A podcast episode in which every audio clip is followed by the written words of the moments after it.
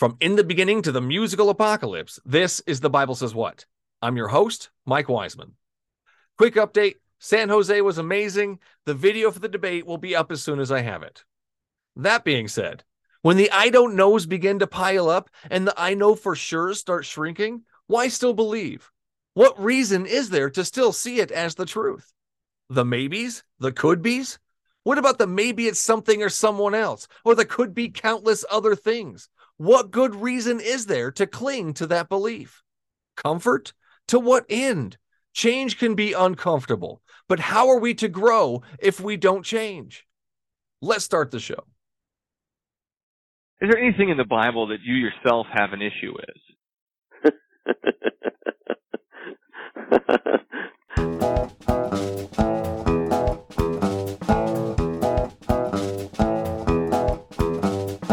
Okay, so it took you reading the Bible to realize that those things were bad for you?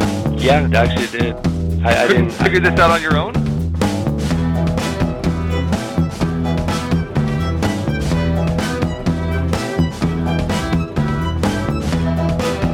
No, Ted, Ted Bundy could be redeemed.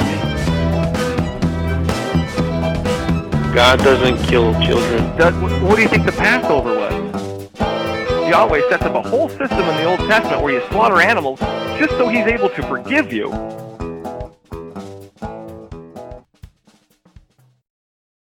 Today's special guest is returning guest, Christian podcaster Paul Granger. Welcome back to the show, Paul. Good to be back, Michael. you and I've had a few good conversations, and who knows where this one's going to go? But who knows, man? It's been you, me and been... Spider Man are going to have a good time. Yes, absolutely. I bring Spider Man with me everywhere now. oh, I've been listening. I, oh, I know good. about Spider Man in your conversations. good, good. So no, no surprises. Then we're all good. No here. surprises. all right, good. All right.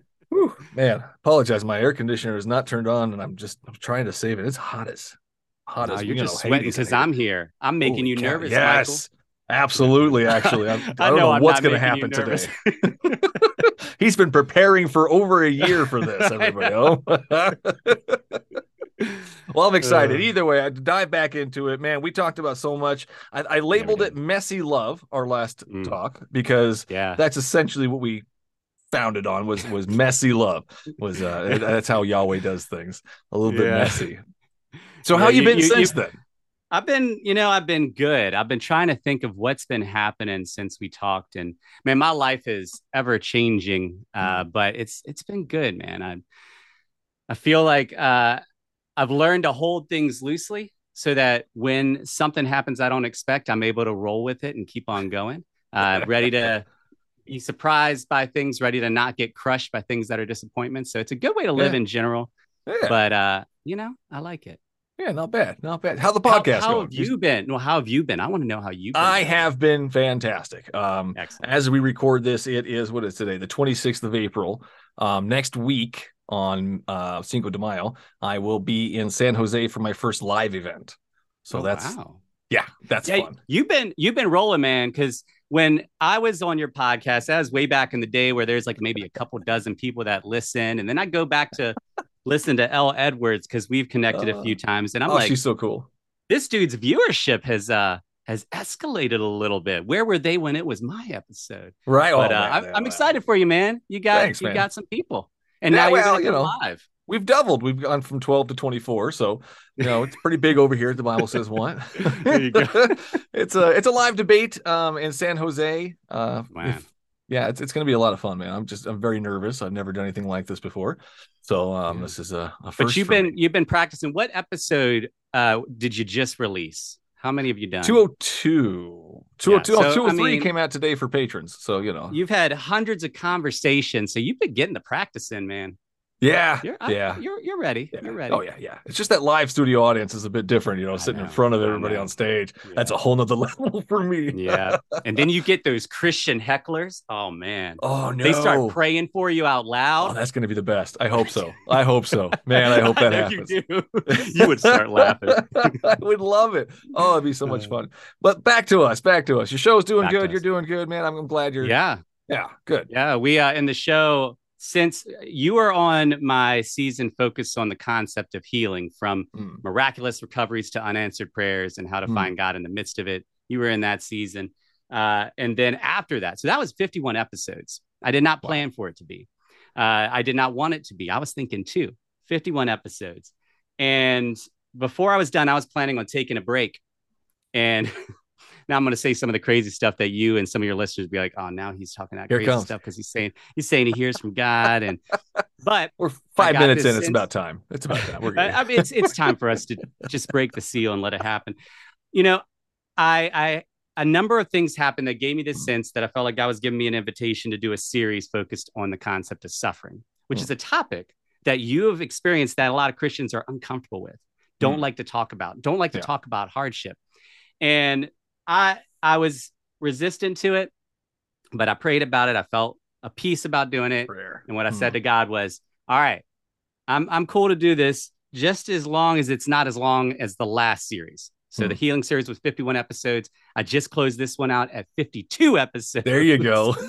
uh, I spent a year sitting in suffering, but uh, I tell you what, man, it was Hmm. amazing to actually Mm. make the space to process and ask these hard questions. Where is Yeah. God in hardship? Where is God in suffering? Where is God when He doesn't answer the prayers? Where is God when to sit with that, process that, and hear how other people have processed it? So, man, it was a it was an awesome journey, uh, to say the least. What, what did what was the end result? What did you discover? Anything new? Well, I discovered the answer to all of that. What is it? Well, Paul's got Yeah. it, everybody. so I think one thing, and this is what you have uncovered even in your conversations, which by the way, uh, Hmm. I'm gonna pause to say two things. One's gonna be relevant to what you asked, unless I rabbit trail and lose that. The other Totally thing, I wrote it down that I wanted to thank you and affirm you, because on maybe it was uh it was mm, oh man, I'm forgetting his name. It was a couple episodes ago, Hmm. and I shouldn't have forgotten his name because I've talked with him before. But you said at the beginning, you're like, I have a PSA.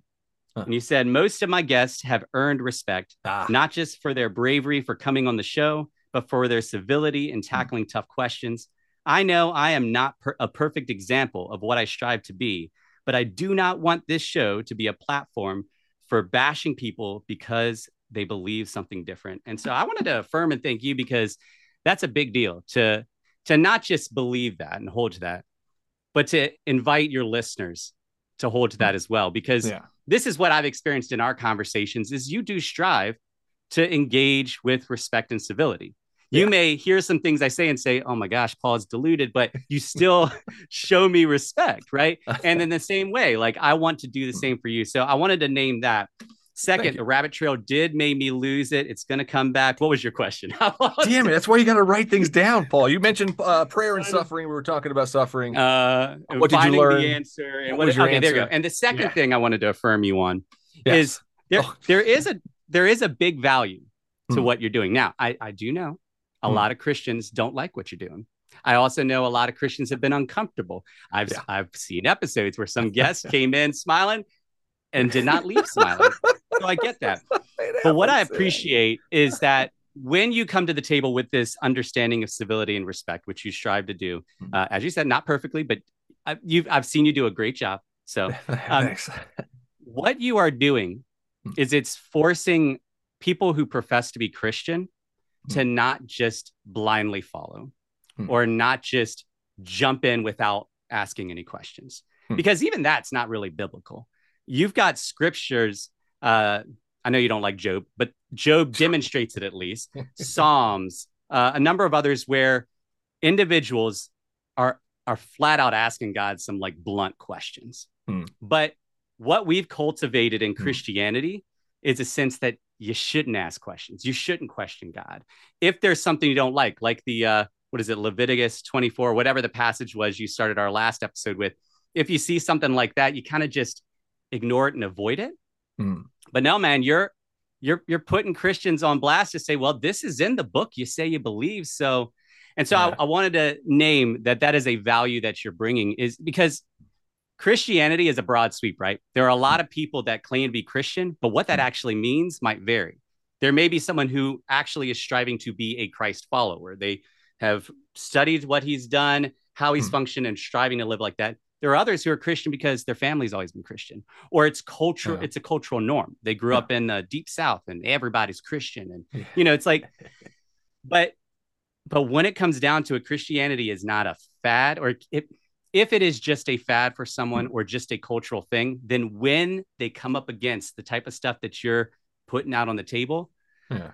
it's either they're gonna, it's you know, fight, flight, fear, freeze. flight. Like that's what's going to happen because Yeah. it, it might not be as real as they've told themselves that it is for them. Hmm. It might not be as real to them as they've told themselves that it is. Interesting. They, it may just be a thing that they have embodied, a label that they have slapped on. Now, for Huh. some, that's Huh. a, that's a good thing. They actually press through that and they actually come to a deeper understanding of why do I believe what I believe. When you ask Hmm. that question, well, why do you think God's loving? And people are like, Yeah. uh, like now they're processing that. For other people, it Yeah. may help them to realize, hey, I had claimed this thing, but I actually never really believed it, never really understood it, even though I thought I did. Hmm. Yeah. Right. So so I, I thank you for that. Right. Yeah. We we would go about it in different ways, obviously. But I think it, you know, actually coming to the table and wrestling is a good thing. So that was a Hmm. Long answer to your short question of what did I learn through the suffering series? And I think it's that That- is it's having people actually sit at the table and say, I had just believed in my mind that God would never let anything bad happen to me. Now Hmm. something has. Hmm. I prayed and he didn't fix it. So now what do I believe about this God? What Yeah. do I understand about this God? And what's been amazing is I've had so many conversations with folks who where they are now is not where they expected they would be, not where they necessarily would have wanted to be, but there is this authentic joy and peace that Hmm. exists within them, even if the hardship still remains. And I've had to sit with that Hmm. because where is that coming from? What is that for? Where is that leading?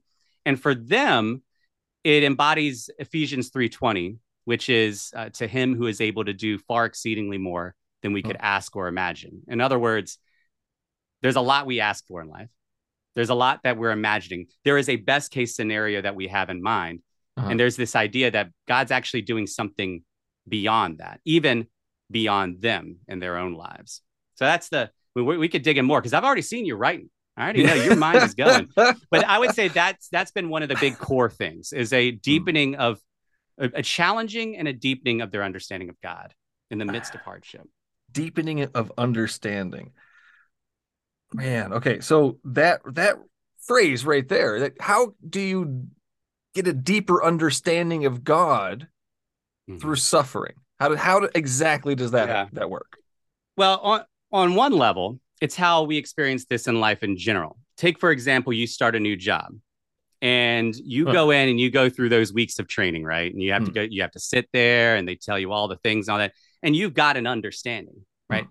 But what happens your first day on the job? You're like, I don't know what I'm doing. like I thought I understood this, but now that I'm in it, and you're feeling the like yeah, the tension, the imposter syndrome, you're feeling all Mhm. these things. And it's not until you're actually in the space and navigating through it that what you've learned actually has to one be tested, uh, two, the depth of how much you understand it and how Mhm. much you studied it comes to light. Yeah. And then your willingness to persevere really determines whether you keep the job or not, whether Right. you even stay there or not. And so, you know, you've got this book called the Bible that has Yeah. all these things in it. And there's a lot that you can intellectually take in. And this is Hmm. what the Pharisees did. They studied and studied and studied, and they knew this thing. yeah, yeah. But what you see in the New Testament is they start coming face to face with, for them, what was some suffering. They had a certain way of life, a certain level of spiritual authority. And then suddenly there's this other guy coming in that's challenging that, that's drawing crowds away from them, that it felt like suffering to them. It felt like it was wrong. And they started to get mad at Jesus. And again, we, we said this a lot in our conversation. If, for the sake of argument, we assume the Bible is true, Yeah. I said this in the last episode. What ended up happening is they knew more scripture than anyone, but they ended up torturing and killing the very son of the God they professed to believe. And so, meanwhile, there's others who, when they came into hardship, they really pressed through the Psalms. David, Hmm. David, man, he has some heavy, heavy Psalms where he's like God where did kill God? his son and and and after a a sickness whole mess and, of and there was a being lot chased things after by David, King sure. Saul. And I wanted to read something to you. Go ahead. Go ahead. Uh, I was thinking of you today, and you know, there's a lot of things in life that, that you know.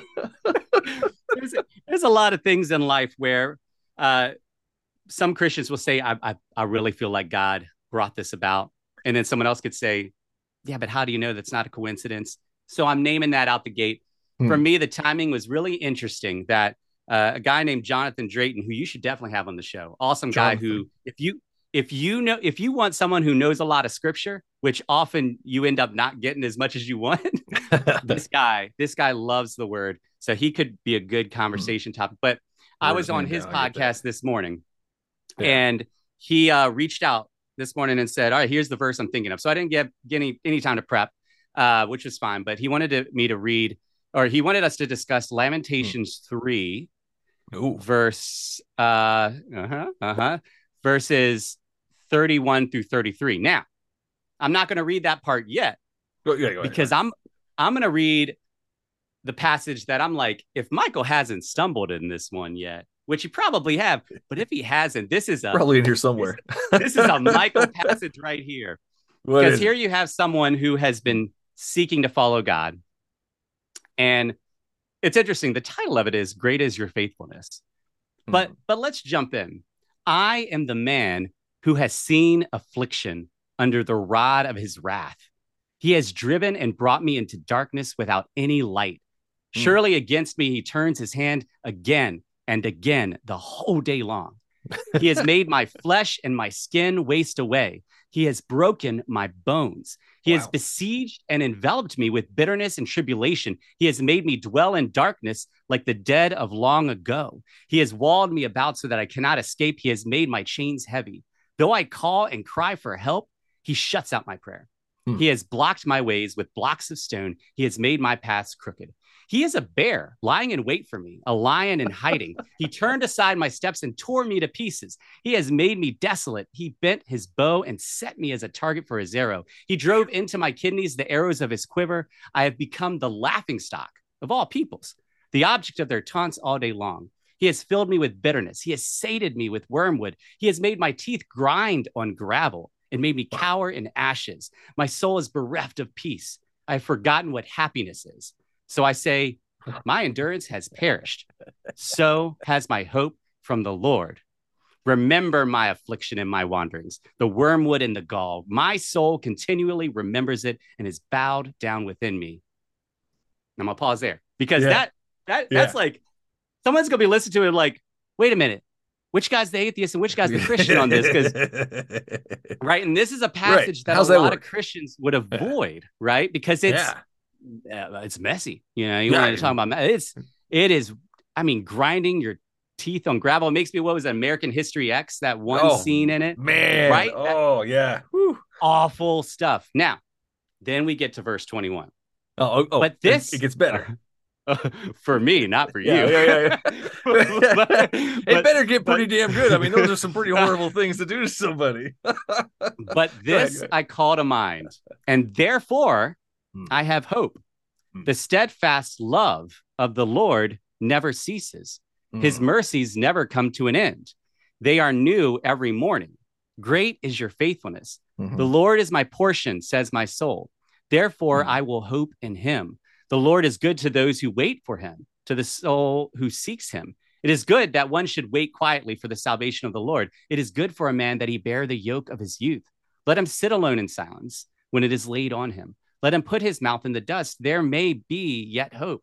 Let him give his cheek to the one who strikes, and let him. Hmm. Oh no! Oh no! The scrolling didn't work. Hmm. Let. Oh no! Oh no! The computer's messing up. There you go No. uh, and let him be filled with insults. For the Lord will not cast off forever.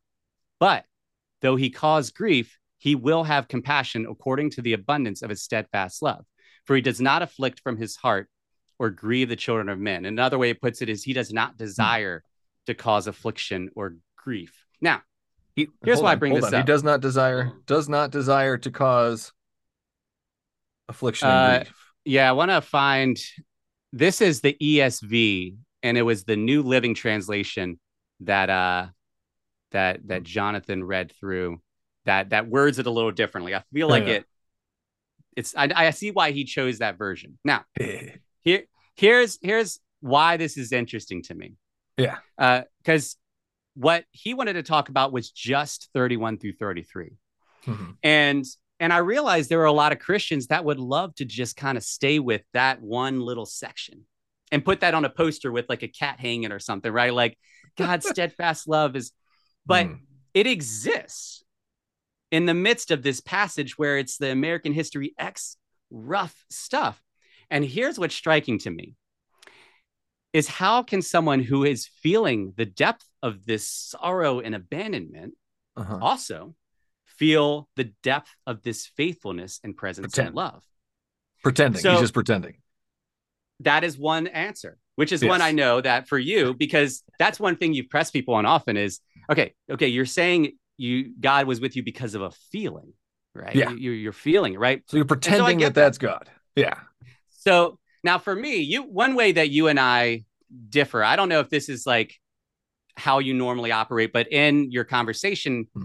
for you, often it seems like things are black and white, right? Is that a fair kind of assessment for the most part? Some things, I guess. When it I comes, guess- I mean, okay, it's pretty when it black and the white. Bible, when it comes to There's- like yeah. slaughtering children out of jealousy, I'm Yeah. pretty black and white on that one. You know, bloodshed And- for forgiveness. I'm pretty black and white on that one. You know, right?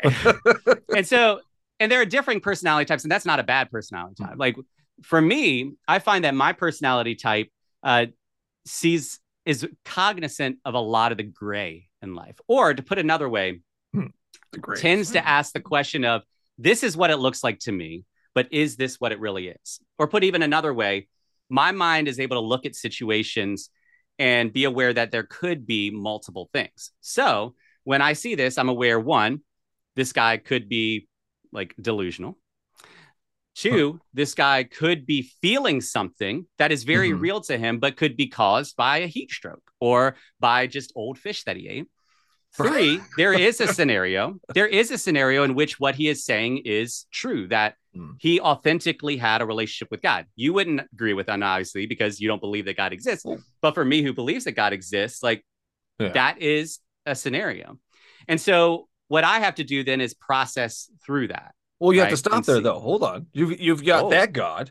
You've got that God there, but what about the other gods? It could be. Mhm. What about the gods that came before your God? What about my God? Mhm. What about Spider-Man? Spider-Man lives in my head. He's pretty real. I mean, he's I can right there. I could see him. I you could see him on the mic right you now. see him right now? He I see him right now, and- to you. and he's saying to Oh, me, wow. love the children and and, and i've heard them. you i've heard you share that many times before and it's on a broad level Uh-huh. uh, it is a, a legitimate question when we're talking about a world that has many different beliefs and yeah, especially broadly, especially gods that- that came before your God. Like Yahweh is If- was not the first concept of God. So you know we've got Hey- gods, a lot of gods, countless gods that came before him. We don't even know of some of them. based on how we have gathered history what texts have come up again there is a scenario in I'll, and i'll give an example there's a scenario in which the god that i believe in always was i mean that's part of one of my core beliefs is that god always was but one of the things you brought up is uh, someone will tell some story and you're like well actually that was in the such and such first or this was recorded in this other Yeah. place as well Mm-hmm. which on one hand somebody could look at it and say wow well whoever got there first they're the ones who actually figured it out they're the ones that Uh-huh. kind of wrote it now another way to look at that though is if something actually did happen then a lot of people could have an uh, awareness of that truth and write their understanding from that. So let's say hypothetically Huh. the the god that i believe in did create the world. The world then was created. Other humans then came from that and then we're trying to make sense of that creation. Those who worshiped the god of the universe would say oh it was the god of the universe. Those that didn't worship that god would say well we know that some being created this and maybe it was this being so what i'm saying is just Why because didn't- something was oh, sorry, sorry. No, no. Oh, you were just about to finish there. I'm so sorry. Uh, yeah. Just because something was uh, written first doesn't necessarily prove that it lays claim on it. It could just mean that there is a core reality Hmm. that then different entities are trying to make sense of. So Now, what? The question could be why is mine the one that I believe in? But but to your point, there's that could explain part of why there you see these stories recurring, the flood narrative, all these things recurring in different places. Now go ahead. But why didn't God? Thank you, Yeah. thank you for that. But why didn't God come down at that point Mhm. when there's only this select few amount of beings on the planet, and say, "Hey, by the way, I'm the one." But he only showed up to his favorite people. So why is Mhm. that a good thing to only show up to your favorite people and leave everybody else to just be destroyed by your wrathful vengeance? When it, and it comes down to what is the goal. So, like from our vantage point, I've been Ah. in the same place that you've talked about that that you're in. Is Uh-huh. I'm like, why why couldn't you just made this easier, God? like, if you had just shown up and said something, like then we all would have believed you. Now, Jesus actually comments on this at one point because people are telling him, "Look, prove yourself, give us a sign, and then and then we'll believe you."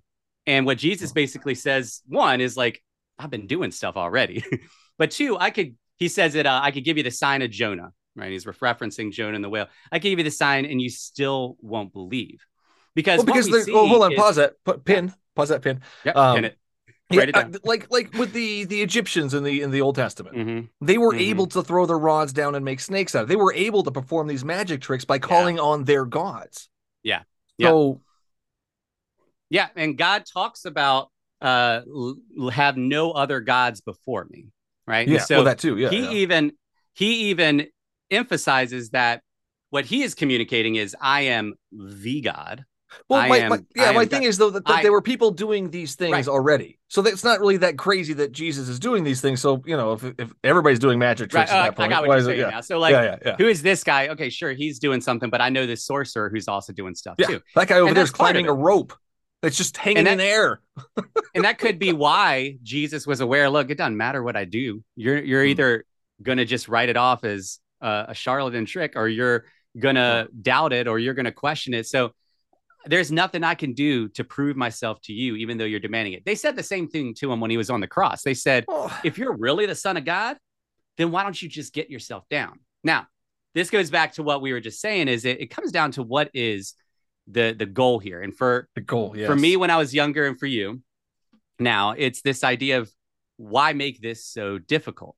Why not just reveal it? Then everybody knows, and heaven can be right now here. We don't have to have any of this pain. Yep. And, if you want to have question- that relationship with me, bring it on. Tell me. so the question is, is God operating from our understanding of relationship, or is it possible that he has a bigger understanding of relationship or a longer game understanding of relationship? So, It's for a- example, we take we take a lot of scripture, and by we I mean Christians will read a lot of scripture that says, you know, God loves you, or something, something you, or you should do do do do do, and we will read that in a singular way, right? Like, Uh-huh. oh, God's talking to me, me personally. Yeah. But the truth is, a lot of times in scripture, when He's not talking you- at all. okay, but for, when you see you, oftentimes it is actually plural. Hmm. And oftentimes when God is talking, he's not talking to an individual, but he's talking not just to a body of people, but to, to a generational understanding. Now, here's the other piece is all of us, like we interpret scripture, we interpret these things from our cultural context, from our understanding, from all these things. And this is one of the tricky things about how Christians engage scripture now is we're not always cognizant of what the cultural norms and understandings were. So in America, we have a very individualized culture, which is why we'll see you and say, "Ah, it's me. God loves me. Yay, it's me." well, I mean, But but yeah. in uh, but in uh, Old Testament and New Testament times, there was a communal understanding. There was this generational understanding. So to give an example, Christians will pull from Jeremiah 29, 11, for I know the plans I have for you. yeah, Plans Yeah. to prosper you, right? And they'll say, God wants me to prosper. And then when hardship hits, they're like, what in the world? Like, what, what? But if you actually look at that scripture, one, God's saying that when they have been taken into exile, they've been taken prisoner, right? Uh-huh. So they're in a, a uniquely hard place. But two, he even notes in there that he says something to the effect of after 70 years have passed. You know what that means? The people hearing that are going to be dead when this word comes about. yeah. And so a lot of times when God was talking, he's thinking generationally, and people would understand it as generationally. This isn't, it's where we see it closest in our culture I understand that. Yeah, a, a father who would like work hard all his life because he's trying to provide for a better life for his kids. That's the kind of ideas he's like willing to forego this because he's seeing something beyond him, his kids, his grandkids. That's the closest that we get in American culture. But that's what scripture often does is God is seeing this long game thing. So when we talk about relationship, it's easy for me to want that relationship to be me and God here and now. But what I've come to realize, in particular through this suffering series, is this life is about more than just me. This isn't even a overtly Christian principle. Like this is something that you understand. You love your kids. Like So- I know this to be true. Thanks. And so is it not a personal relationship then? So it is it is both personal and bigger. Right. Okay, so, so it's it not is like I'm talking just about some you then. pawn in a game. So yes, So it's bigger, but it is, is- talking about you in the general sense. Yeah. Oh, so And okay, it- great. it's the same way with a lot of relationships, right? Like we can have uh, a relationship with an individual, but also have a relationship with a group, and also have a relationship beyond Um, that certain time frame. Well, those are called different things, but uh, we we won't get into that on the show. Just gonna drink more of my moonshine. well, yeah. cheers to that. People are gonna be like, "What moonshine?" but okay, so what was the goal? What was the goal? Yeah. So, short answer. You can do short it. Answer. You can do it, Paul. Yeah. Now, Paul, I want you to take the the whole abundance of the Bible and sum it up. Here's what I would say, Michael. Yeah. Is when God created Uh. creation, Uh-huh. He could have gone about that in a number of ways. He could have Infinite created different. an infinite. Hmm. He could have created entities exactly like him Mhm, that then would function just like him. mhm. For whatever reason, he wanted to create an entity that was in his image but was different. Well, we know why. And the Bible says so. Isaiah 43, 21, the people I formed for myself, that they may proclaim my praise. Colossians 1:16, for Mhm. by him all things were created in heaven and on earth, visible and invisible, whether thrones or dominions or rulers or authorities, all things were created through him and for him. So we were created for him. and this For, is I don't know whether his and this was his one of the things that like has really what- grinded your gears. It's like yeah. this well, I mean, it's a, it's a God is demanding, Yeah. What Right. an, arg- so- egotistical, narcissistic. which is fair. Because like if I demanded that of you, if you demanded that of me, if any person demanded it of any person, my like, kids. what's, what's up with that? Now, here's the big difference, Michael. This is Yeah. this is the big thing is we can be prone to attribute human logic, human uh expectations, Paul, human that's all we have. That's What- all we have to and I, use. I agree with you. But but yeah. Yeah. if there is a God that exists, Uh-huh. right? If there is a God that is bigger than us, Uh-huh. then it could be that the metrics for him, Uh-huh. the expectations for him, the even the rules of the game for him could be different. It's the same as like you and I are parents. We are aware that there's certain metrics, rules, expectations that are different for us as parents than for our kids. While they are under 18, there's certain ways that they function that are going to be different. Like you and I could go and get a drink right Right. now. We we were right like next door. We could go get a drink and all that, but we wouldn't want our I don't know how old your kids are, but we wouldn't want our young kids to also No. go out and get a drink, right? Nine. N- So- nine and seven. Yeah. Yeah. Listen, we don't want that. We don't, don't want that. that. And so what I'm saying is there is a scenario, if there is a God, there is a scenario that while our logic is sound, like because Hmm. some a, a lot, a lot of what you have said, not just in this conversation, but in many of your past conversations, like I've asked those questions. I've Hmm. wrestled with those things. Good. I've I mean, wondered I- like I, would hope so. which is good. We, like we talked about, this is reading a very yeah. valuable thing. Yeah. Where I come to is the realization is just because I don't understand it doesn't mean that it's not true. Right? Doesn't just mean it because is true. I don't though. doesn't mean it is true either, right? It does just because I don't understand doesn't mean it is or isn't true. Right. Right. You should stay And neutral so until. so going back to my personality type, it allows me to step back and say, okay, my gut instinct is to disown God because this does not make sense to me. What if, what if this actually is legitimate? Uh-huh. Does my understanding of it actually decide if it's legitimate or not? Now, like you said, all I have to go off is my human logic and my understanding. right. But this you, is and where you use the kid Christianity gets- analogy, though. You use the kid Yeah. analogy. And, and, and if God is our parent and we're the kids, why can't he come down and explain it to us? If my kids were, were grabbed a beer bottle or, or Mhm, something, mhm. like, holy shit, I can stop them in the middle of it and explain it to them. God doesn't do that. He just Well, doesn't do anything. some some would say that he has, right? And they would point to Hmm. scripture. They would point to That's not free prophets. will. They would they would I, I just heard Yeah, you talk about that on Scott's episode. Uh, I've been listening, man. Uh, and and I get that. Uh, and we'll come back to free will Yeah, because that's yeah. that's a big one. But Circling that one. um, oh man, now now see these rabbit Sorry. trails, man. oh man, what- sorry. what was I saying? my brain works. Um, If I forget, then I get. I gotta- yeah. Well, let's you know what I'm just let's just roll with the free will. Now I don't even Free- remember what go I was ahead. saying. Yeah.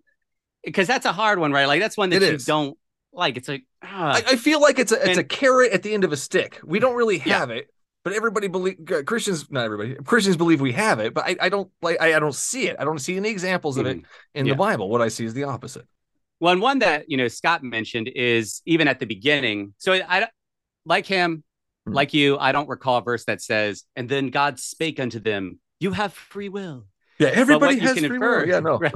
is like what Scott mentioned is we do see um what's the word I'm looking for? Like examples of, of it practically being laid out where God's like, all right, look, you're in the garden. Here's what I'd love for you to do.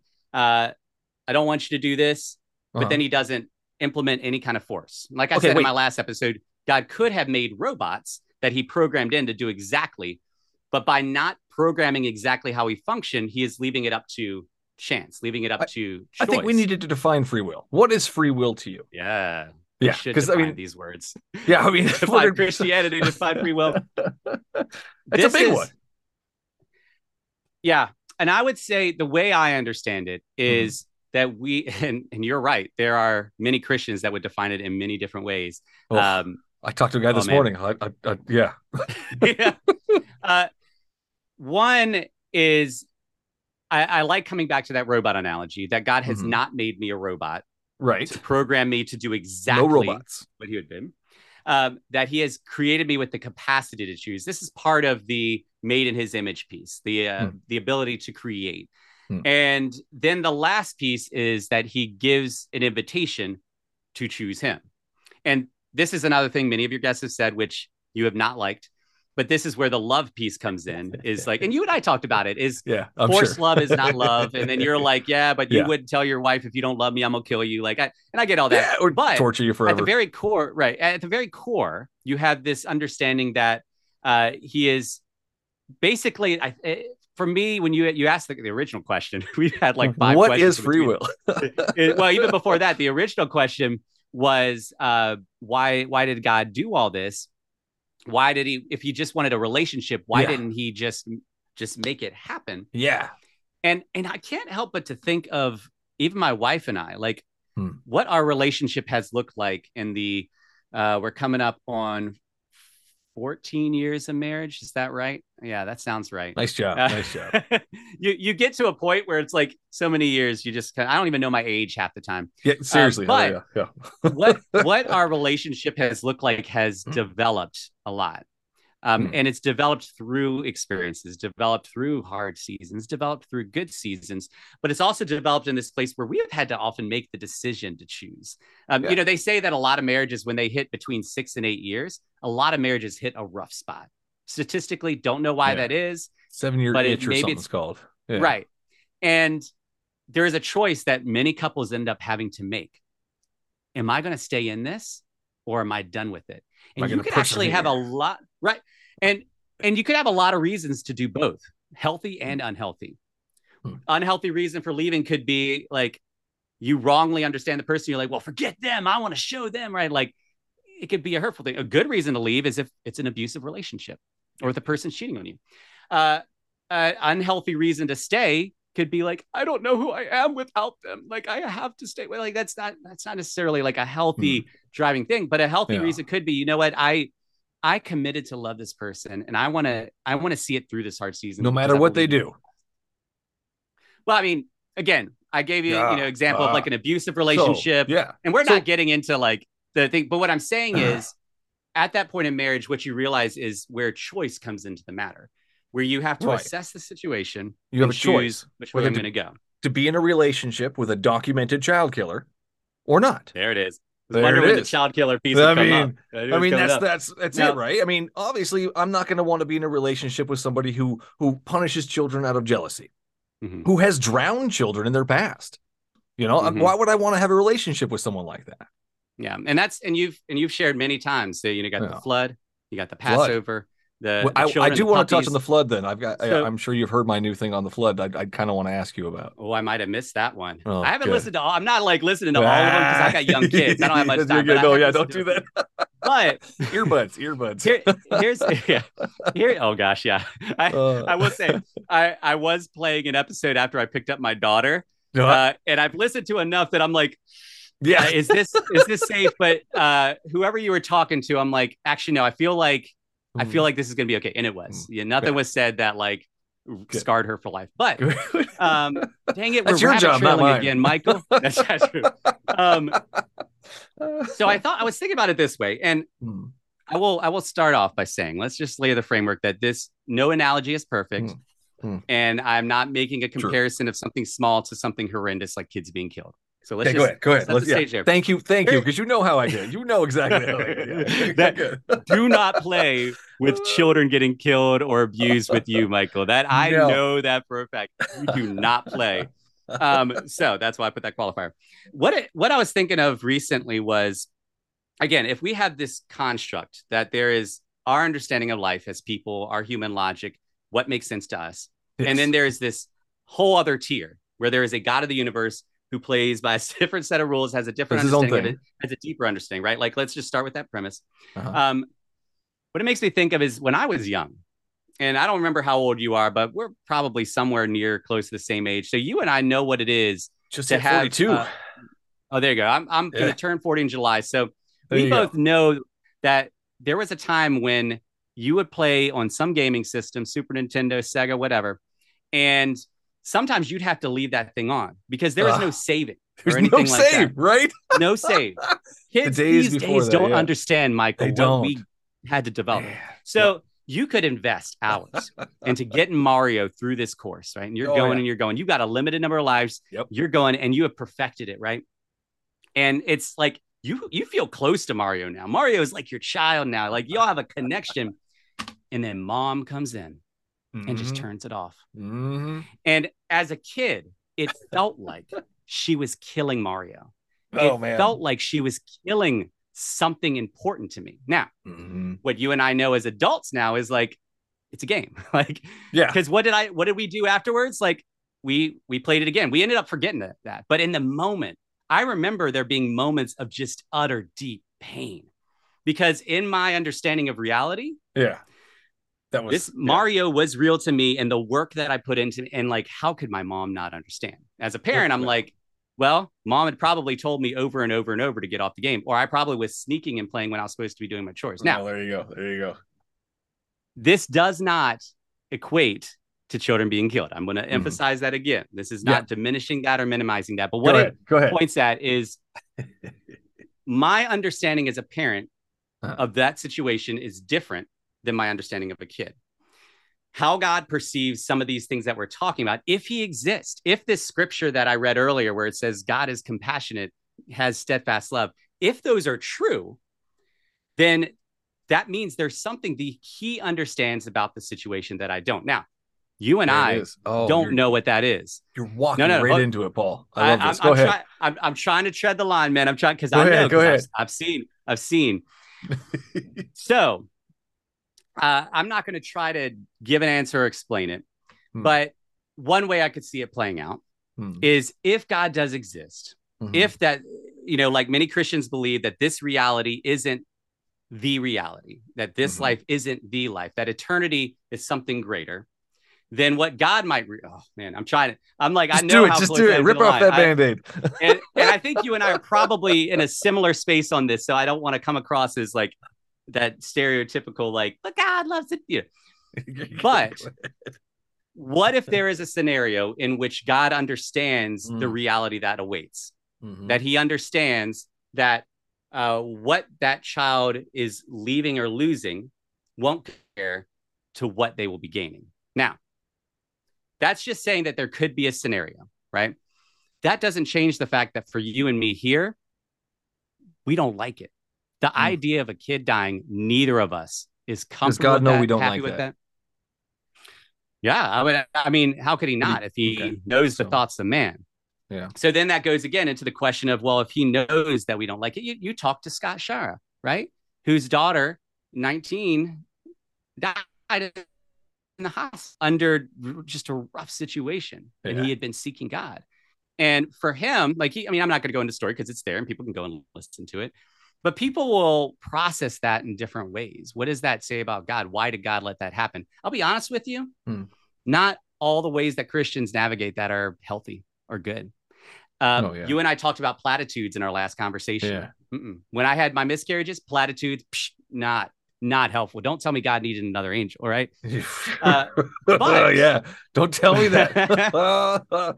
yeah. Whew. and this is where this is where the sitting and suffering series was so valuable for me because we want there to be answers we want like job god to explain himself Yeah. and what we don't want to have to do is get to where job is described as getting that he gets that audience with god he asks his questions and god basically says to him you wouldn't understand if i told you Where were you I'm- when I created i'm the god? Yeah. yeah Egotistical monsters. this is this is beyond and it and one could perceive it like that but i understand So I don't, but you and I are in different places.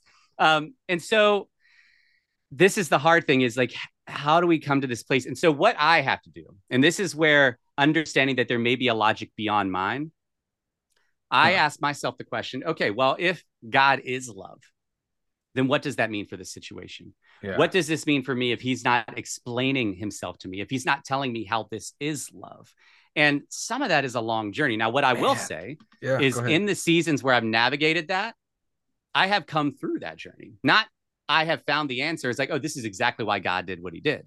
Because to be honest, if he is the God of the universe, he doesn't actually owe me anything.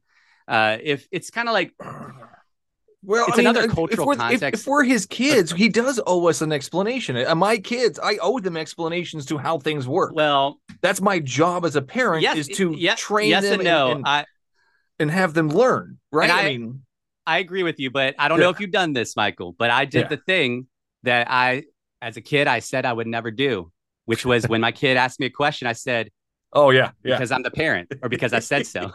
You know what my kids now, do now? maybe, maybe. But why what? did you say so? What convinced you to say so, Dad? Man, they get into it, and it's like you can't win. You so, can't win. so you and I, you and I understand this concept of there being moments where we don't tell our kids, where we don't Yeah. explain ourselves. Now, But are we, do right?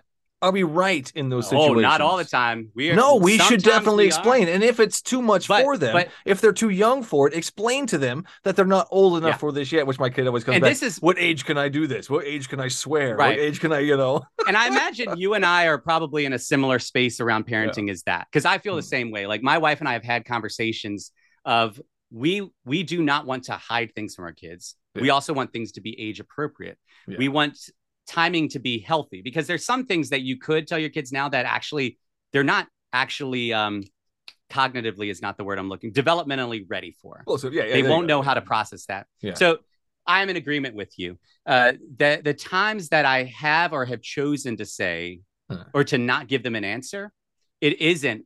I never want it to be just because I said so. That's not Yeah, yeah. helpful.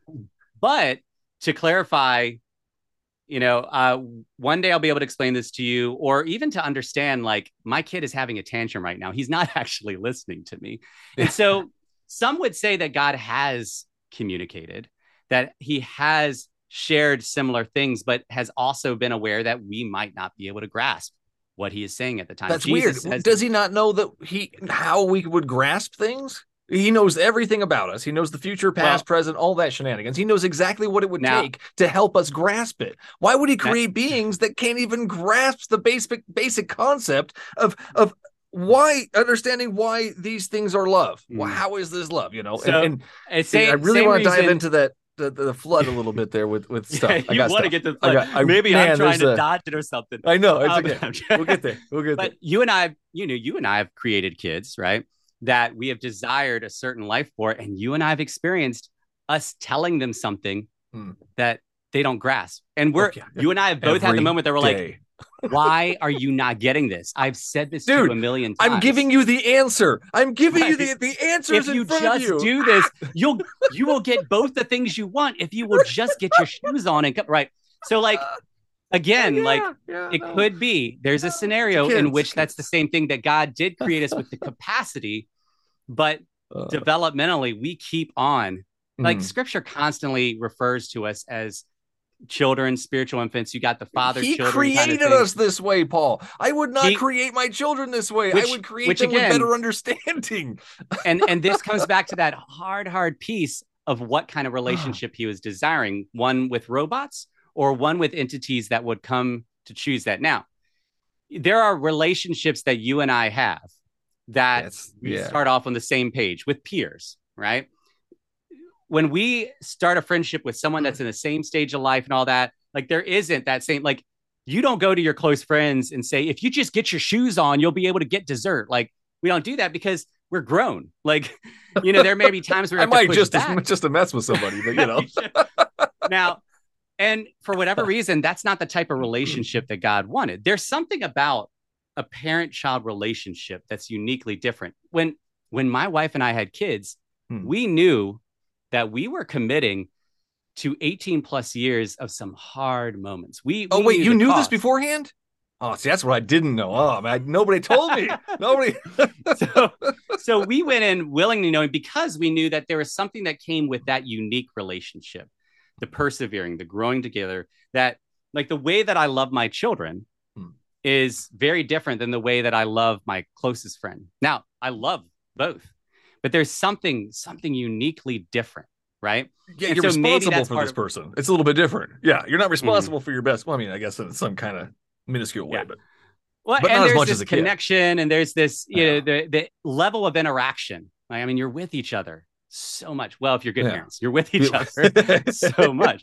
But so but you much know what? all the time. I I didn't go into it. My wife and I, before we had kids, didn't say, you know what I really want to do? I want to get yelled at and wipe Yeah. a bunch of poop that's not my own. That's what I really want to do. I want to Oh, mess with a whole lot of poop that's not my like neither of us said that.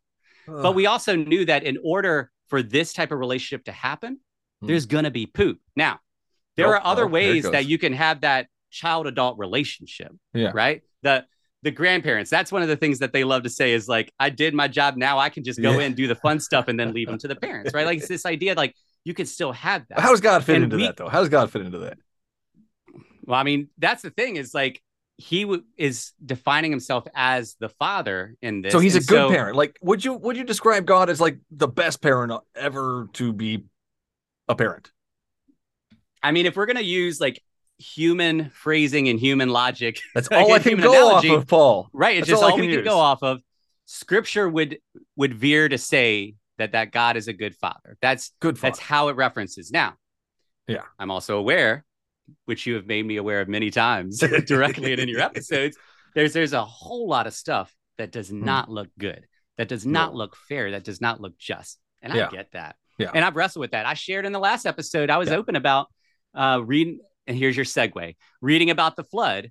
Mhm. And Mhm. And how thank there's Paul. the moment. that. I see. This is my love for you, Michael. I'm not going to avoid it. I know you want to go there, Uh, but knowing that uh, there is this moment where it seemed like, what? Why is Hmm. God suddenly deciding that He doesn't want this? He created us. Shouldn't He have Hmm. known? Like I had this moment of like, I don't know who this God is. Yeah. Now the difference between you and I is for you, it's like that doesn't make sense. So I can't see how that could be God, how God Yeah. could be real. How- For eh, me, well, no, how God I'm could be up- loving, not not not the reality How could part. that doesn't. Fair yeah, enough. yeah, Yeah, yeah, yeah, fair enough. Uh, for me, I've been navigating what does it look like, and again, not blindly, but what does it look like to understand that from these other uh, constructs or pillars or foundational Hmm. stones of Scripture said that God is love. So, how do I It, reconcile? it that? also said he's And- jealous. and and again, if well, not again, we haven't talked about this. Uh, how we understand jealousy, and then how jealousy is translated in Scripture, and what the cultural context is. This is where it he kills people out of jealousy. He punishes children out of jealousy. I mean, I mean, he's jealous because people are worshiping other gods. He says so several times. I mean, we Yeah. can't we can't really change that to anything mean Yeah. anything else at There- that point. there's there's moments where it's like, uh, what was it? This is the passage that you read. If you if you obey me, things will be great. Yeah. If you don't obey me, Oh, this yeah, is what I will do to you. Like, Deuteronomy, I and think I- it is. Yeah, and. I'll be honest with you, when I was listening to that again and reading it, I'm like, man, that's that's pretty blunt. Like, yeah. you can't just skirt around. That was say, my well, intro. Maybe it's That's what I said There- during my intro. There yep, it was. yep. There it was. Yeah. and no, that's good and stuff. It's very and it's very blunt. And there's what's what's tricky is so like for example, this Lamentations passage Yeah. that I wrote. It's not this, stuff isn't actually happening to this guy. This is a Yeah. part of a collection of poetic. What does it say? I, I pulled it up because I was like, I need His to life this. is suck. His, his life sucks, and he's Well- just like, why is God letting my life suck so bad? the book of lamentations loves is a you. collection of poetic laments for the destruction of jerusalem Hmm. uh, and then it's a collection that goes alongside ecclesiastes book of esther song of songs book of ruth so Hmm. it's this idea that it's not like a history book it is poetic he's not actually getting his hmm. mouth ground up with gravel it's giving this this is what it feels like we see the same thing in the psalms where david is describing such awful situations this is how he feels Yeah. they would resonate with what you said about well how much are your feelings going to dictate how you respond now they go in the opposite direction in that they're saying even though i'm feeling this abandonment from god Yeah. what can i actually know is true But And what so I'm that's where I- addressing is different, though. It's not the abandonment of God. It's it's it's it's. All right, here we go. oh, yeah the jealousy Yeah. Here we go. let's do it there we go buckle up It's it's not the Buckle up, abandonment folks. of God. It's it's it's what God does. It's how God Mhm. reacts to things and Mhm. situations. It's not that not that he sends his armies to kill people. First Samuel, I think it is 15, kills the Amalekites and their kids. It's not that he Yeah. does that. It, It's Mhm. not that he well, how can we tie these in? Okay, here we go. We're just gonna tie all this in right now. The flood, in, the the army's going in um uh, a wild beast being ripped apart and first i think that's the first samuel um Mhm.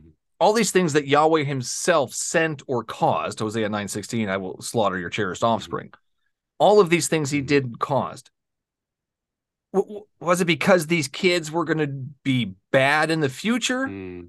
was it because they were going to do things he didn't like turn people Mhm. against it what was the reason yeah for specifically these kids like why Yeah. slaughter them Is it is it like yeah. mini- mi- Minority Report where you got the yeah where the little And things I forgot what they're called in the water yeah, uh, the precogs and precogs yeah, I I I don't ascribe to that. Yeah. I know there are Christians that do and Christians that don't.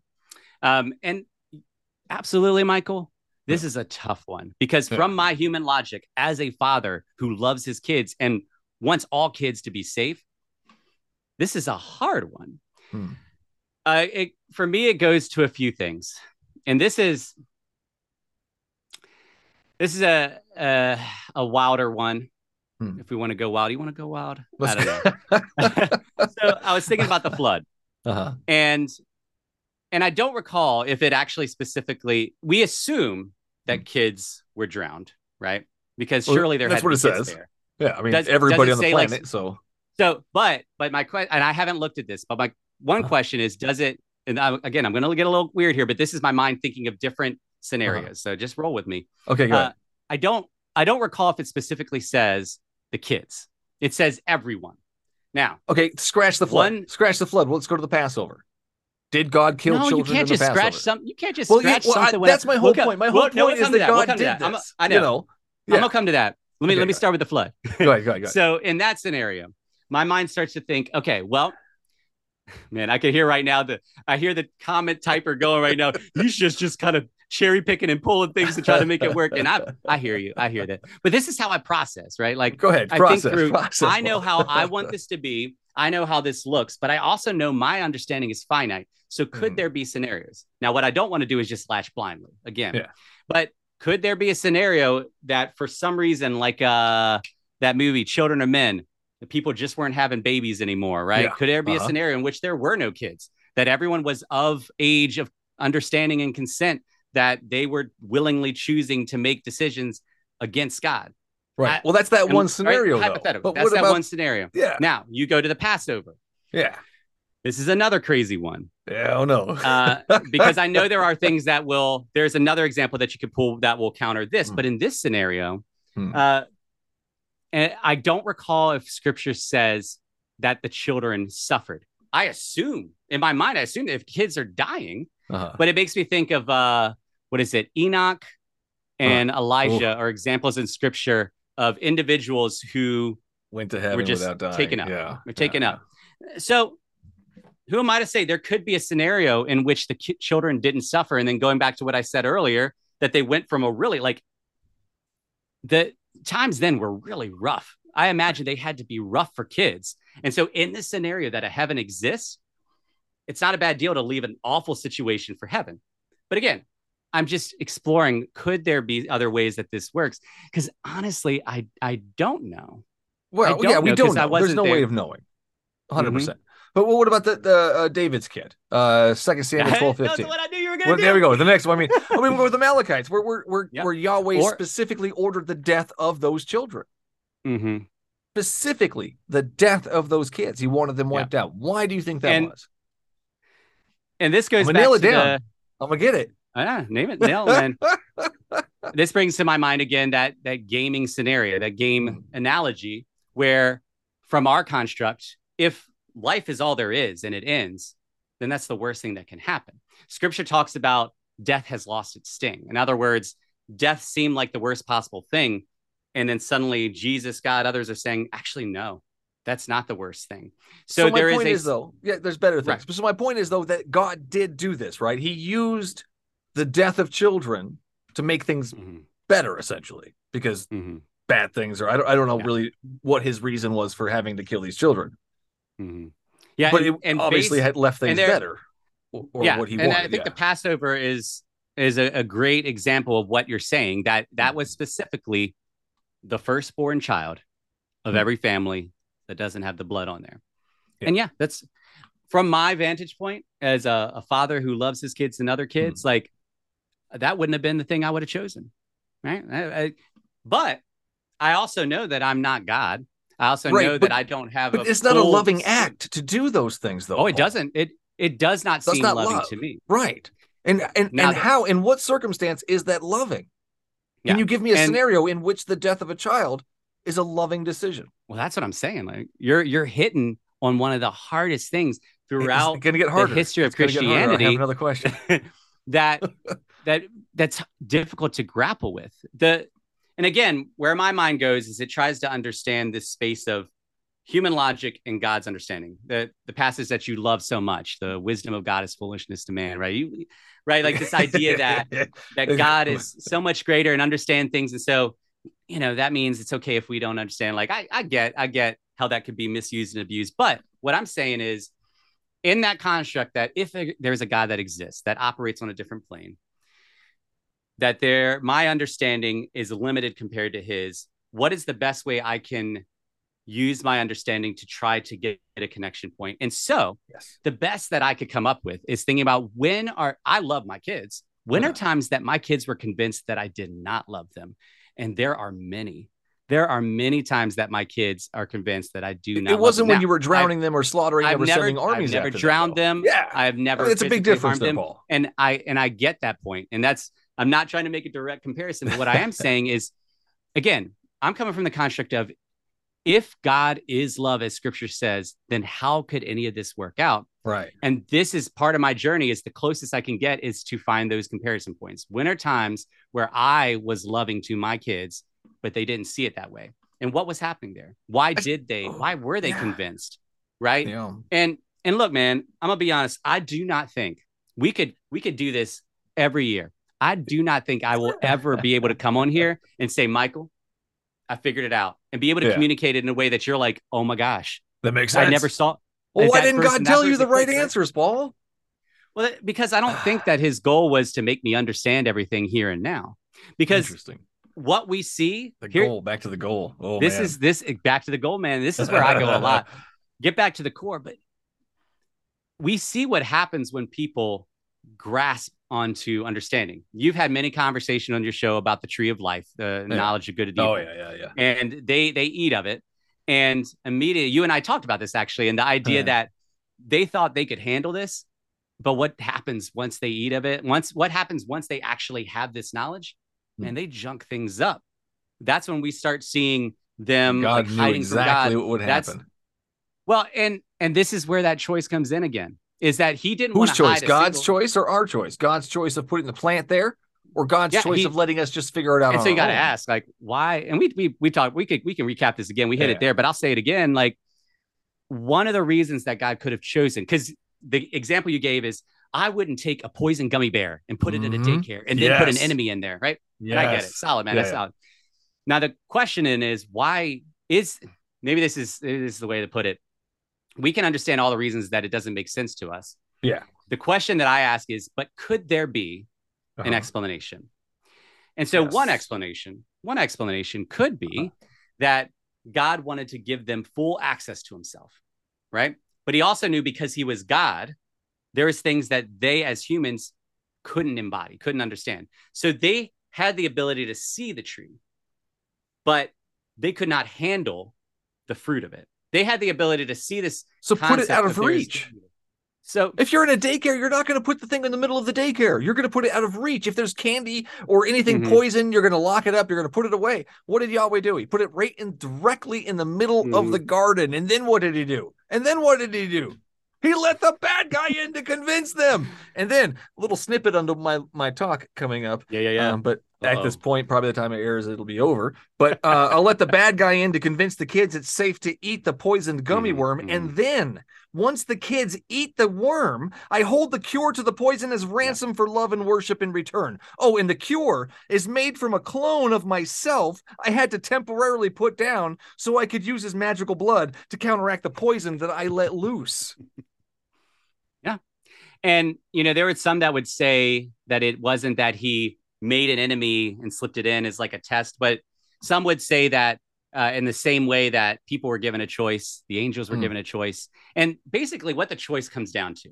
And again, let's let's suspend disbelief Hmm. and assume that there is a a loving God that Uh-huh. knows that the fullness of life is in His presence and protection. This is what in that Zechariah verse. this. That's that. That's it. So that's the first this. part of Yeah. that. Yeah, the first part of that passage that you read in Uh-huh. our last episode is that is He knows that within my presence is this. He also he has the ability to spread that to everybody, right? He And- has that ability. and Yeah. and he also desires for authentic connection not forced connection not robot love because that's not love but like authentic connection so he created Robot love. basically the scenario which is like i'm not going to force it but here's my invitation to you and then the invitation was out there. But what happens if we don't? the, enemy We don't accept the enemy invitation. chose well so the enemy chose not to and we see what happens there. Adam and eve decide well because that it wasn't just that they ate the fruit. And Uh-huh. that's not even the problem. It's not the fruit that's the problem. It's that what the enemy told them is like basically you don't need god. You could be like god. So it wasn't that they ate the fruit as much as it was as they were like putting a middle finger up to god and saying And so God lost his shit and cursed all of Now- human humankind, now- and then cursed all snakes. now here's the That's lashing out irrational, Paul. now and again from our vantage point from our logic which is all we have I Which is all we i get it yeah. now but here's what's interesting because this is what stood out to me about the passages that you read at the beginning of our last thing which we got to find uh, zechariah 24 zechariah Man, 1 I can't don't know. I can't. we- It- we definitely have to. We- listeners put it in the comments and then put it subscribe and like uh but here Thanks, was Paul. what was interesting to me yeah as you're as he's describing all these awful things that were going to happen if Hmm. you don't obey me Mhm. what I realized is that wasn't the end of the story. Like what should have been the end of the story is like right after that, they don't obey him. So it should have been boom, we're done. Just like with the flood, boom, we're done. I'm done Mercy. with this. But what we see is is for some reason, for some, some reason. not all. he he gives chance after chance after chance. Now again, yeah, you're you're right. Yeah. And this is where Generation we're after thinking of the generation gets punished. and and yet even in the midst of those that are being punished when they turn back to god what scripture says over and over and over is that it's kind of like the prodigal son which i'm sure you love that but he it, it could have felt like he could have chased after that oldest son Mm. and or the younger son he could have chased after him and said you're not gambling you're not partying like he could have locked him in the house right. he didn't. This is where the the free will, the choice, whatever, what, what have you. But the moment that the son returned back, in or, in other words, Yeah, yeah. the father knew that safety was on his property in his home. Yeah. He was never going to force his children. He also knew if they left his presence, it would be horrendous. The dude's eating pig slop, or at least But- craving it. Maybe he's But that even able to dad did not have the power to make the entire world pleasant or or a place that would be acceptable or or or Mhm. you know what I mean? To- to Like God can Although- do that as although, opposed and again, to the it's- different the human being, you know. And, and this is where like when you when you get the analogy that's what the son was saying though is he knew that on his father's property like everybody was living well. Even his servants are treated better than what I'm experiencing now. So if I just go as a servant, I'll still have a better life. And so the idea is that you would project that out to God's presence, not the world, but Hmm. God's presence wherever you are in the world. And But he doesn't want to force anybody. can exist in that. Don't- But he doesn't he doesn't force it because that's I mean, what is that? You know? I don't know. He doesn't. He doesn't. He doesn't show up either when you when you ask him. But but what I wanted to, there's two things I really wanted to get into before we we've been we we're we're almost there at the end. But we're we're definitely going to come back to this because this is fun. Who says there Um, has to be an end, Michael? We're just gonna keep on going. This is an all Uh, night. Well, wife, kids, and, and dinner, and, and work tomorrow. I and, mean, you know. Where I am, it's it's 10 p.m. So oh my God! Well, yeah. further sooner than you. Go ahead Yeah. though. Let's let's No, get a little past done. dinner. But okay, so so the main thing I really wanted to, to point out though, with the flood, Uh. um, the, the sending of the armies, so God wipes out kids for for reasons he says that they, they're they're bad people, the, the people that they're with are bad, they, they might grow up to be bad. Uh, It's really unclear, but they're bad Mhm. essentially. They need to be killed. They need to be slaughtered in this motion. So, and what I get into and really, really fucks with me, but Mhm. what if now God is still doing that? Mhm. And what if now? Yeah. He uses Yeah.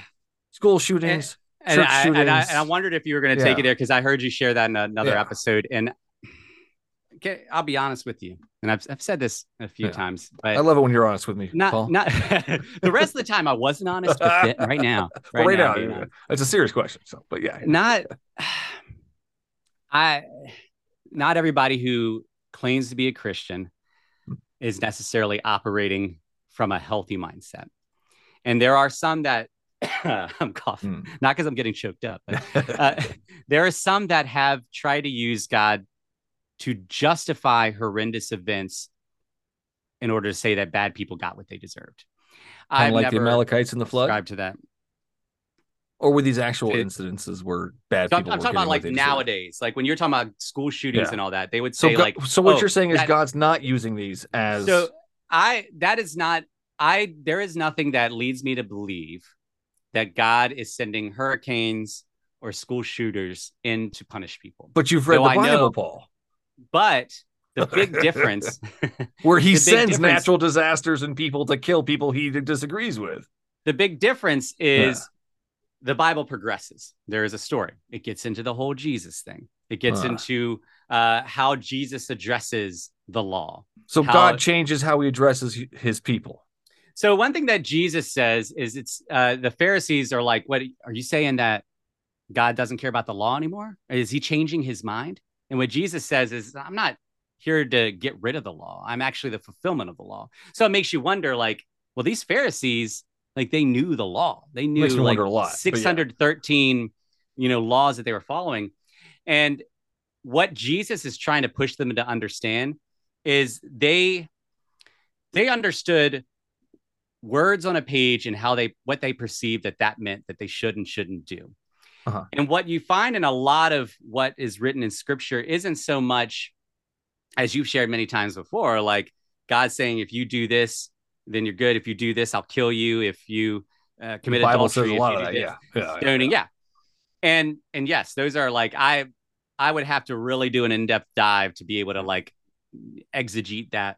Yeah. But what Jesus is trying to emphasize is that uh, the reason he is fulfilling the law is because we we got one teacher of the law that comes up to him and he's like, "Can you explain this to me?" And what Jesus says is, you could basically sum up all the laws into this: Hmm. love God and love others, and that's how he ends up fulfilling rather than disrupting it. Because there's some things that he did that the Pharisees thought were against the law, like getting his disciples. Well, he wasn't stoning kernels off wheat. disobedient children. You know, that's that's one thing he he brought up to the the Pharisees at one point. Yeah, you, you're not.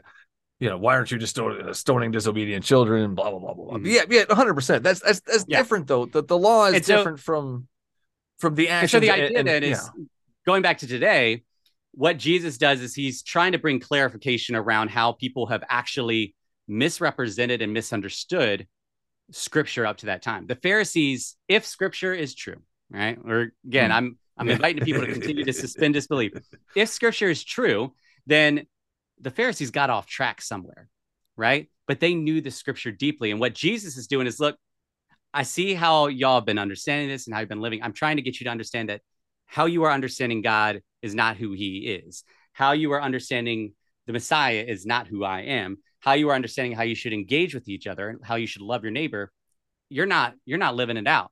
How Yeah, God made because- slaves of his neighbor. He said, "Get your slaves from those around you." I mean, I mean, that's not love your neighbor. That's enslaving your neighbor. And then he tells them to destroy their neighbors. That's also not loving your neighbor. That's destroying your Mhm. neighbor and their children and their livestock and everything in between. Yeah, yeah, yeah. Because you know he doesn't like them for some reason. And- But- and and it's and it's hard man I, I i get it because really if we wanted to do this justice like you and i really would have to one we really would have to go all night like yeah, no, who are, yeah, we're are, who are we to think that like in this hour hour and a half whatever we i don't even know how long we've been going but in this time we're going to be able to nail down what Hmm. generations of atheists and christians have been able to nail down no, it's but good. So we do part two, three, four, five. You know, right exactly and we keep on going we solve it um i would also like both of us Hmm. actually would Hmm. have to commit to like we're gonna let's learn hebrew oh, and let's learn jewish it. You did it. culture Oh, let's man. learn no but i'm serious like I definitely really need to wanna- learn Hebrew. I really, honestly, Yeah, I, I'm with you. I- I, I, I- would like to learn the, roots of it and, And, like, whatnot. and and i'll be honest i'm fine i'm fine with you not learning hebrew because it's it's hefty but i will say like i'm i've i learned i took greek do for two want to. years Eh, i know it it'd be great i took uh, uh koine greek for two years in college and i was doing great at it i took four years of spanish and i lost it like because i didn't do anything with it see, So I said, you know what? works. Yeah. I'm not going to lose this. I'm not going to lose. But then I hit my junior year of college and I just was so busy and I lost it. Ugh. I'm, I'm at a piece now that I don't, I've tried to relearn it. It's just, I just can't. Maybe when my kids are older. So I'm at a Yeah. piece that I don't have to learn Koine Greek to read the New Testament. But Uh. I do understand, though, that I'm going to have to admit that I'm going to, until then, be limited in my understanding. And I just have to Yeah. be willing to come with some hum- humility that But, well, yeah, even if I, right. but we And can we can thing- we can research it though. We can look into the people Right. who have looked. Now. uh, what's the word I'm Now. looking for? Uh, translated. But Thank you. here's here's what's hard michael because this is Yeah. what you and i've seen You you've had a it. lot of christians that uh have have interpreted scripture in very different ways there are many theologians that have interpreted things in different ways there are many atheists that have interpreted scriptures in different Mm. ways like forget scripture Yeah. like everyday books like i Yeah. remember let me tell you this michael well, I was in a creative writing class and we would write Oh, these things. class. The way that it worked is you would give it to the teacher and each thing would be assigned a number and Uh-huh. then anonymously everyone would get everyone's things and read them and then share about them. Oh. I don't even remember what I wrote, but it's it's a cool experience and hearing what people think. But what blew my mind is that somebody had the audacity to say with confidence, this is what the author meant in this and this, that, and Oh, the other. And I'm like, but that's not, that's not actually, but I I could sort of see why they got that. But the Yeah. bottom line was, even if that's how they understood it, that's how they interpreted, it, even they they were absolutely convinced that that is what the author intended. I was the author, and I knew I didn't intend that. It I was just subjective. that. Yeah, yeah. And so and so scripture is tricky in that same way, man. There is Yeah. there are so many things that people have interpreted uh, that maybe sometimes nails it, sometimes is close, sometimes is way off. And Yeah. if God is real, there may be many moments that He's like, "Ah, that is not what I meant by that." First Why Corinthians you 14 like 33. Yahweh is not the author of confusion. Yet we are all confused in what the actual thing he was trying to convey. Now, now that's a good place to stop Not it, saying that.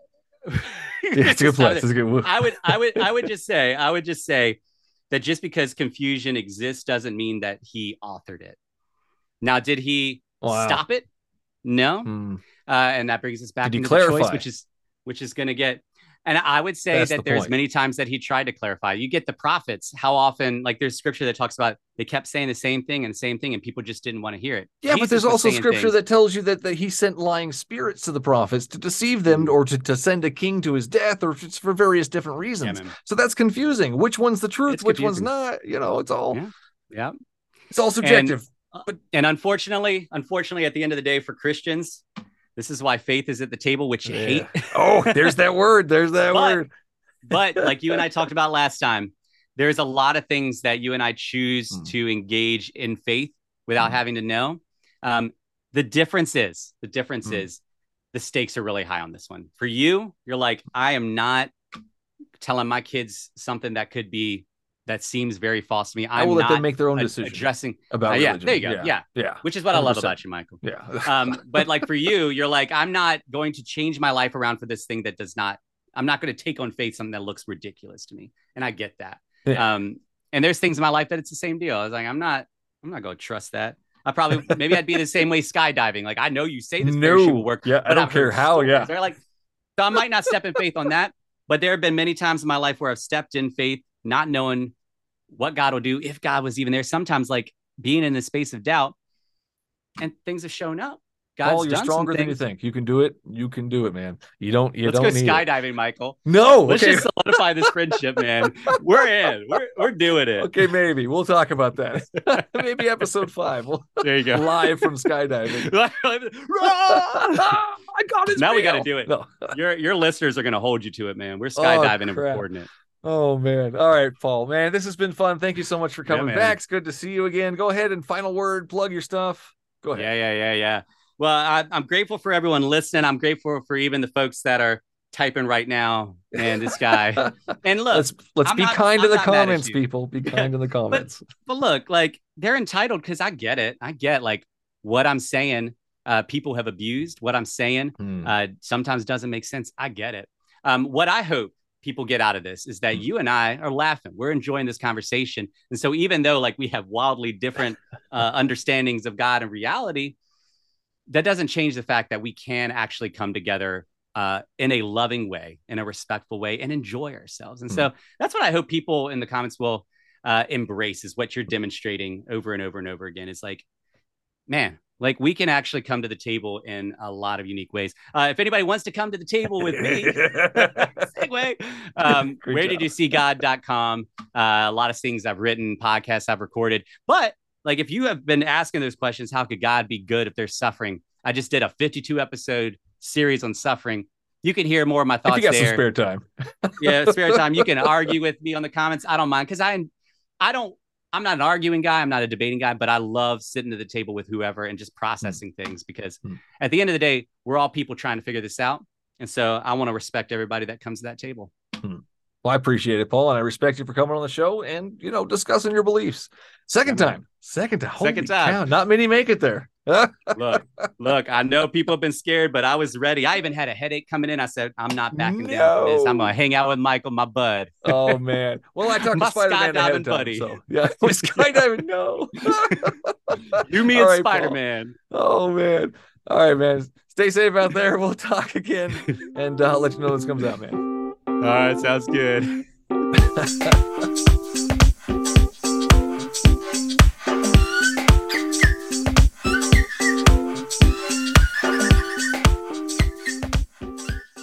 that's all the show there is for you today. Thanks for listening. If you like what you heard and want to help keep the recording light on, simply go to patreon.com forward slash BSW the podcast and sign up to be a supporter of the show. Your episodic tithes of a dollar or more will give you access to the patron feed, unaired conversations, early access to each episode, and much more. For the latest events, BSW swag, and a peek behind the scenes, head on over to the show's ever evolving webpage at thebiblesayswhat.com.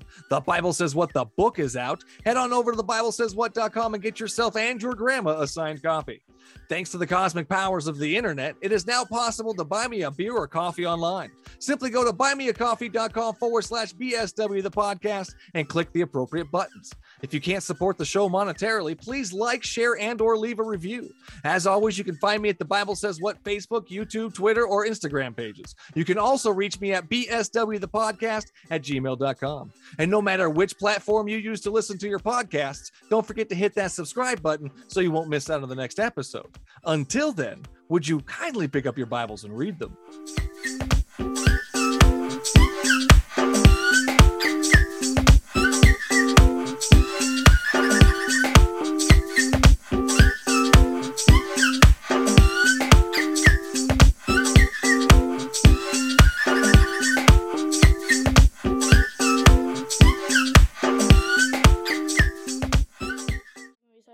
Say something nice We can stop polluting so we can live a longer life.